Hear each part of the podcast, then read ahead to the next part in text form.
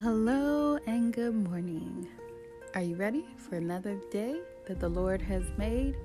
Good, me too. First, let us give thanks to God. Thank you, God, for this day. Thank you, God, for waking us up this morning. Let us pray and affirm a good mindset and spirit to conquer the negatives of the day. Today we are going to start out with the Lord's Prayer, of course. Our Father, who art in heaven, hallowed be thy name. Thy kingdom come, thy will be done, on earth as it is in heaven.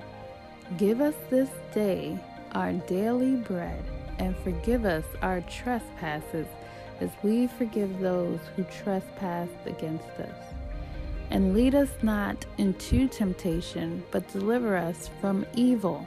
For thine is the kingdom, and the power, and the glory, forever and ever. Amen. Today's scripture affirmation is from Psalms 32, verse 8. I will instruct you and teach you in the way you should go. I will counsel you with my loving eye on you.